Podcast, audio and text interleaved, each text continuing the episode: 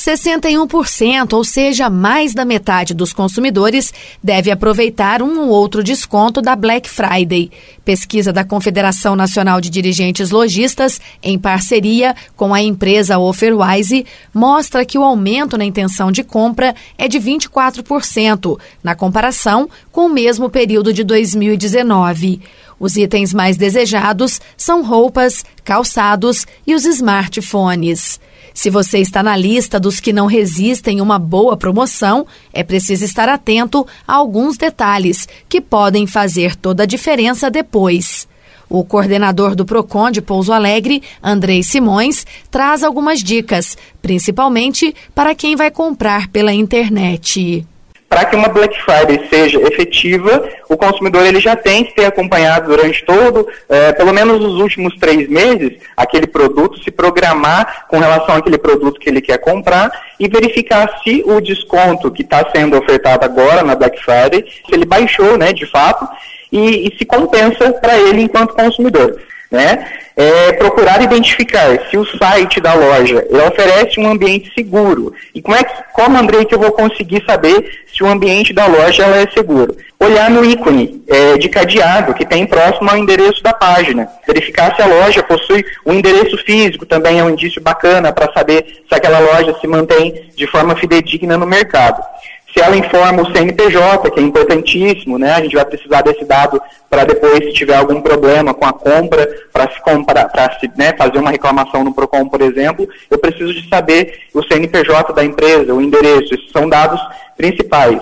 E muito importante, se essa loja também disponibiliza meios de contato um telefone de ouvidoria, um, um e-mail para contato, ou um número de WhatsApp também para contato. Esses, essas são as principais dicas, né? É uma triagem que o consumidor ele não pode ter preguiça de pesquisar, porque isso depois vai fazer diferença e vai evitar que ele tenha dores de cabeça futuramente. a, a terceira dica, evitar sites desconhecidos e com ofertas de preços muito abaixo dos praticados no mercado. E por último, é, não menos importantes, né, não efetuar compras a partir de e-mails contendo spams ou links de ofertas recebidas. Eu acho que isso é o mais importante ultimamente. É, inclusive agora, nessa época de Black Friday, a gente costuma receber é, o nosso e-mail particular, né? É, a gente costuma ser bombardeado com uma série de e-mails de ofertas, de promoções. Então aí é um campo fértil para que golpistas utilizem desses meios para poder aí atingir o consumidor. Outra coisa que a gente vê bastante no Procon e linkado a isso, a esse fato de e-mails, é as compras através de redes sociais. Então, não comprar através de, de, links de Facebook, de Instagram. Se recebeu também por WhatsApp, checar isso antes. Na dúvida, não clica.